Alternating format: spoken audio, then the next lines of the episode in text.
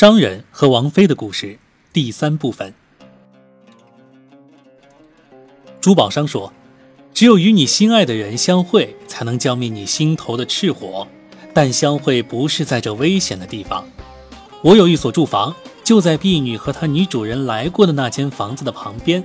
这是沙姆苏亲自选中的，目的是为了你俩的聚会，为了你俩在一起互诉别后衷肠。”阿里说。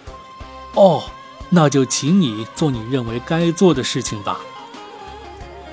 珠宝商当夜便住在阿里家里，与他聊天解闷儿，直到东方发白。珠宝商做过陈岛后，便告别阿里出门，回到自己住所。刚进门不久，那婢女便前来。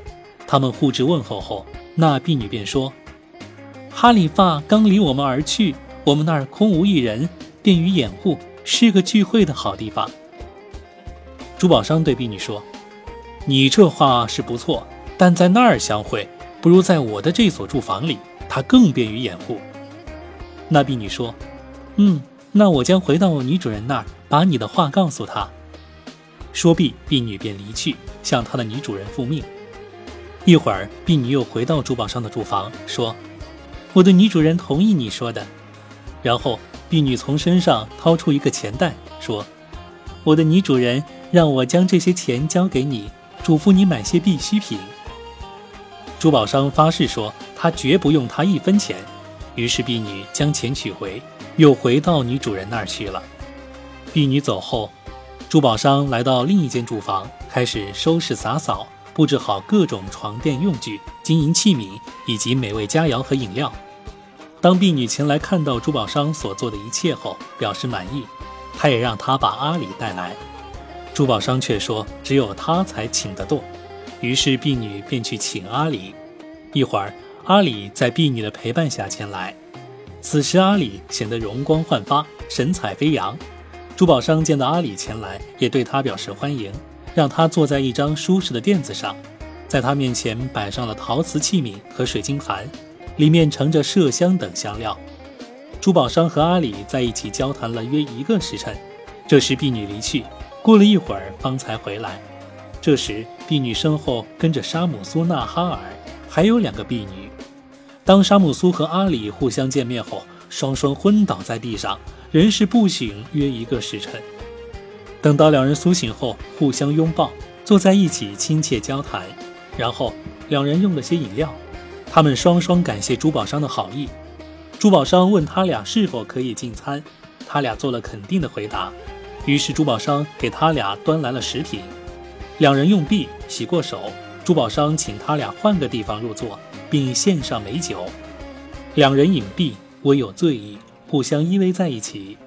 沙姆苏对他说：“先生，好事做到底，请将琵琶和各式乐器取来，让我们此时玩个尽兴吧。”珠宝商答应听从吩咐，便取来琵琶等乐器，将琵琶递给他。沙姆苏取来，又放入怀中，纤纤玉手拨动琴弦，边弹边吟唱起来。旁人都为他甜美悠扬的歌声而陶醉。一曲终了，觥筹交错，众人均兴奋不已。继而婢女又弹唱起来。珠宝商让阿里和沙姆苏留在房内，便回到自己家中。第二天清晨，他做完晨祷，喝过咖啡，正准备前往他的第二所住房。忽见一个邻居惊慌地跑进屋来说：“兄弟，昨晚在你的那所住房里发生了可怕的事情。”珠宝商问：“啊，兄弟，发生了什么事儿？请你告诉我。”邻居说：“昨晚一伙盗匪抢劫了邻舍，杀死了某人。他们看见你将东西运到第二所住房，于是晚上就前去打劫，杀死了你的客人。”珠宝商和邻居当即动身前往那间住房，发现它已被洗劫一空，所有物品荡然无存。他感到惶惑，说：“哎，至于物品，我倒不在乎他们的丢失。尽管有些物品是我向朋友借来的，但他们丢失了也不要紧，因为朋友对我的被盗可以谅解。但对阿里和哈里发的宠妃，我只怕他们的事情暴露后，导致我失去性命啊！”哎，珠宝商说毕，停了一会儿，又对邻居说道：“兄弟，我的好邻居，你将会为我遮掩一切的啊！关于此事，你有何指教呢？”邻居说：“我的忠告呢，是你现在先别声张。抢劫你房间的那伙人，过去曾杀死过哈里发的皇宫警卫，杀死过警察署的官兵，杀死过国家的要人。如今官方正在各个路口搜捕他们，也许有朝一日盗匪被擒，嗯，你用不着费力便会达到目的。”珠宝商听了邻居的话后，便回到了自己的住所。珠宝商回到住所后。寻思道：“嗯，今天所遇到和发生的，也正是我的朋友艾布哈桑所害怕的。他因此就前往了巴士拉，而我却陷入了困境啊！”珠宝商住房被盗后，人们从四面八方前来看他，有为他分解忧愁的，也有幸灾乐祸的。他则向人们诉说他的苦衷。珠宝商整日不吃不喝。正当他坐在那儿懊悔万分时，童仆进来禀报说，门外有一个不相识的人要见他。他让那人进来，问他有何事。那人说：“请你跟我到你的另一所住房去。”珠宝商问他：“哎，你知道我的那所住房吗？”那人说：“你的所有情况我都知道，我还有解除你烦愁的良方。”珠宝商同意跟他走，两人来到住房前。那人说：“这里没有看门人，不是谈话的地方。你跟我到另一个地方去吧。”那人带着珠宝商从一处走到另一处，一直走到天黑。路上，珠宝商什么也没有问他。两人一直往前走，直走到一个空旷的地方。那人让珠宝商紧紧跟着他。两人快步向前，来到一条河边，那儿有一条船，船夫将他俩划到对岸。两人下船后。那人牵着珠宝商的手走上一条小径，来到一所房门前，敲开门进屋后，那人用一把铁锁把门锁牢，带着珠宝商穿过一条走廊，来到一伙人面前。这伙人共有十个，穿着打扮都一个模样，就像亲兄弟一般。那人和他们互致问候后，他们命珠宝商坐下。珠宝商坐下后，由于疲劳感到体力不支。他们拿来玫瑰水喷洒在他的脸上，又端来饮料和食物。珠宝商害怕食物有毒，他们便和珠宝商一块吃。石壁洗过手，各回原位坐定。他们问珠宝商：“你认识我们吗？”“我不认识你们。”珠宝商说，“也不认识把我带到这儿来的那个人。”他们说：“你把你的事情从实讲来。”不要撒谎，珠宝商说：“我的事情奇怪而蹊跷，你们是否知道一点呢？”他们说：“是的，昨晚就是我们抢掠了你的财物，带走了你的朋友和那唱歌的女子。”珠宝商说：“愿安拉宽恕你们，我的朋友和那个唱歌的女子现在何处啊？”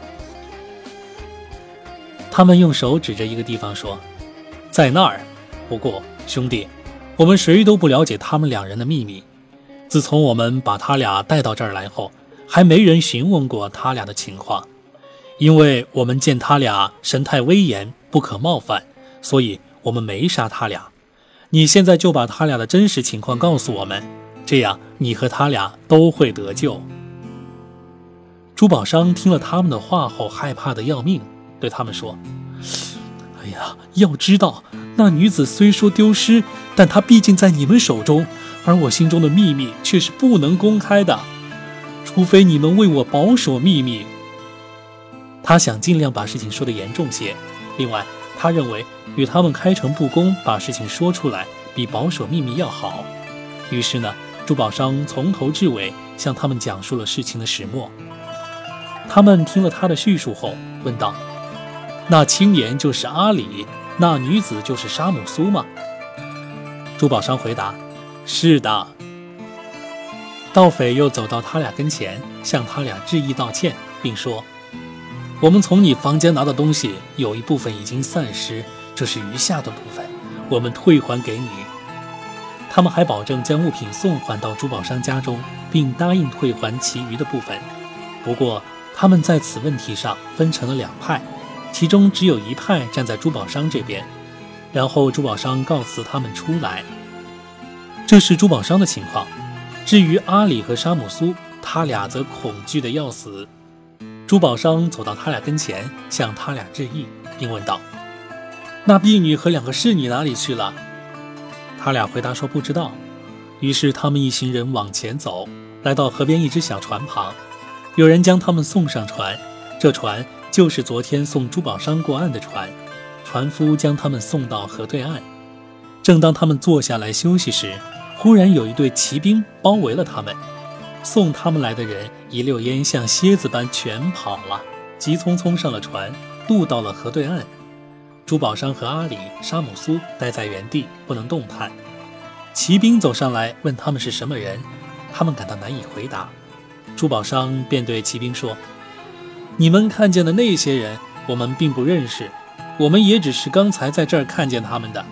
我们三人是卖唱的歌手，他们想要带我们走。”要我们为他们唱歌弹奏，哎，我们花言巧语哄骗他们，使他们打消了这一念头，于是释放了我们。刚才的情形呢，你们都已经看见了。可骑兵们仔细端详阿里和沙姆苏，对珠宝商说：“你不诚实，快告诉我们，你们是什么人？打从哪儿来？现在要干什么？你们在哪个街区居住？”珠宝商正不知如何回答方好。这时，沙姆苏挺身向前，走到骑兵队长跟前，与他悄悄耳语。那队长便从马上下来，让沙姆苏骑上去，并为他牵马。对阿里和珠宝商也同样这样做。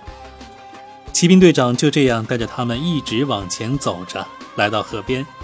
骑兵队长招呼了一声，一群步兵前来。步兵队长和他们登上一只船，他的部下登上另一只船，船在河中行驶。一直来到哈里发王宫。这个时候，啊，沙姆苏一行人是浑身发抖，怕得要命。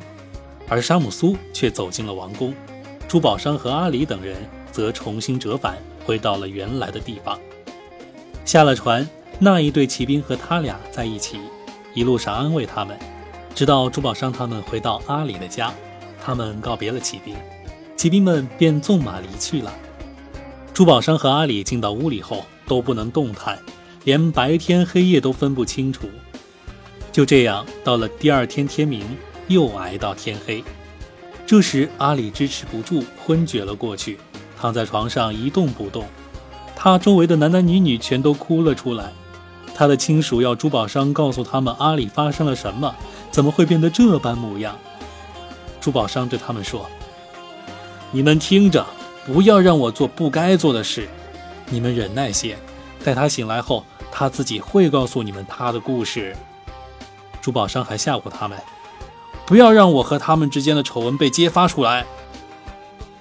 正当他们说着时，阿里在床上动了动身子，他的亲属都高兴起来，但同时却不让珠宝商离开他们。他们用玫瑰水喷洒在阿里脸上，阿里醒后呼吸变得正常。人们问他究竟是怎么回事。阿里便将他的故事讲述给众人听，在讲述时，阿里显得十分困难和吃力。随后，阿里又让他们放珠宝商回家。珠宝商告别阿里后，正往家里走，看见一个女人站在那儿，仔细一瞧，才认出那是沙姆苏的婢女。他认出婢女之后，便继续快步朝前走，婢女在后面紧紧跟随。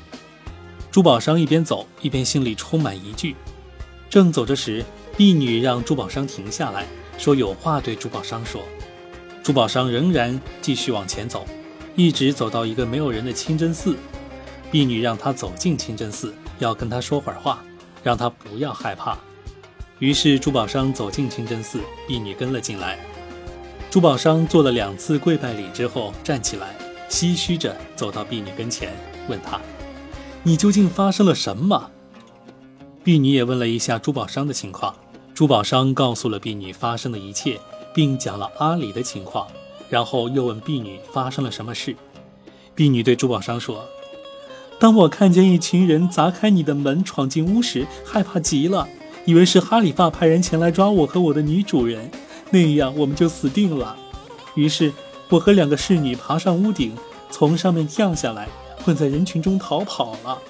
后来回到了王宫，当时我们的样子狼狈极了，心里忐忑不安，就像坐在炭火上那么难熬，但还要装作若无其事的样子。直到第二天天黑，我打开王宫靠河边的门，召来那天送我们过河的船夫，当时对他说。我的女主人下落不明，你带我上船沿河寻找，也许能发现她的踪迹。船夫才让我上船。我们在河中行驶，直到后半夜，我看见一只船向王宫驶去，一个人划船，另一个人坐在船中，还有一个女人躺在他们中间。船一直划到岸边，当那女人走下船时，我才发现那就是沙姆苏。我赶紧让船夫将船划了过来。哎呀！当我看见他时，真是又惊又喜。在此之前，我还差点失去了找到他的希望呢。婢女这个时候稍微平复了一下，继续对珠宝商说：“当我走进沙姆苏时，他命我给送他回来的人一千金币。我和两个侍女就一直搀扶着他，直到侍候他上床。那晚他困顿极了。第二天天亮，我不许任何侍女和仆人进他的屋。”这样又过了一天，第三天他方才醒来。我见他面色苍白，像从坟墓中出来一般。我向他脸上喷洒了玫瑰水，为他换了衣服，洗了手脚，并尽力安慰他，然后喂他些许食物和饮料。但他毫无食欲。当他呼吸到新鲜空气后，精神才略微好转。我对他说：“我的女主人，你要好好保养自己。”你已经吃尽了苦头，已经到了濒临死亡的边缘了。而我的女主人她却说：“以安拉起誓，与其发生这一切，我还不如死了的好。我已是差点必死无疑了。”盗匪们闯进珠宝商的屋，问我是什么人。我回答我是一名歌女，他们相信了。然后又问阿里，阿里说他是普通市民。他们把我们带走，我们心中充满了恐惧。那些盗匪一直把我们带到他们的巢穴，这时他们仔细端详我，凝视我的服饰、首饰、项链，他们对我产生了怀疑。当时在问：这些首饰、项链不是一个歌女所能拥有的。当时他又还说：“你相信我们，说出实情，你究竟发生了什么？”我当然什么都不敢回答，心里也想。由于这些首饰、项链，他们一定会杀死我的，因此我闭口不言。这时，他们又端详阿里，问他：“你从哪儿来？看你的样子也不像个普通市民。”当时，阿里也沉默不语，我们都不肯说出自己的秘密，但同时却伤心地哭了起来。哎，不想这却打动了盗贼的心，他们问我们谁是那屋子的主人。我们告诉他们是一位珠宝商，其中一位说道：“哦，我认识他，也知道他住在另一所房子里。现在我就去把他叫来。”那些盗匪把我和阿里分别安置在了两个地方，让我们好好休息，不要害怕事情暴露，在他们这儿是安全的。不久，那人把珠宝商带来，珠宝商向他们讲了我们的情况，我们也和珠宝商见了面。再后来，他们召来了一条船。把我们载到河岸去，扔下我们就走了。一队夜巡的骑兵前来问我们是干什么的。我与骑兵队长耳语，说我是哈里发的宠妃沙姆苏纳哈尔，与宫中大臣夫人们饮酒作乐，喝醉了，出门遇见盗匪，他们把我带到这个地方，看到你们前来，都逃之夭夭了。你把我送回去，我会奖赏你的。这时，骑兵队长听了我的话后，了解了我。便跨下马，让我骑上，同时也让阿里珠宝商骑上马。就这样，我回到了宫廷。现在我十分思念他们，尤其是阿里的朋友珠宝商。你快到他那儿去，代我致以问候，问一下他阿里的情况。婢女继续说：“我听了我的女主人的话之后，不免责备她不顾惜自己的健康，劝她要当心身体。可是我的女主人却大声呵斥我。”我只好前来找你，却未找到。我也不敢径直去找阿里，便站在这儿等你，好从你这儿打探阿里的消息。这里有一些钱给你，你可能从朋友那儿借了一些物品，被盗匪劫掠，你需要赔偿给他们。这时珠宝商才了解了一些，于是他说：“我遵命就是。”随后，珠宝商和婢女走到他的住处附近，婢女让珠宝商停下来，在这等着他，他一会儿再回来。哎呀，这一回呢，沙姆苏和阿里终于是见面了，可惜又跑出来一群盗匪。那后面到底是发生了什么样的事情呢？后面他们是否又有好的结果呢？欢迎收听下一回，商人和王妃的故事，第四部分，也是最终回了。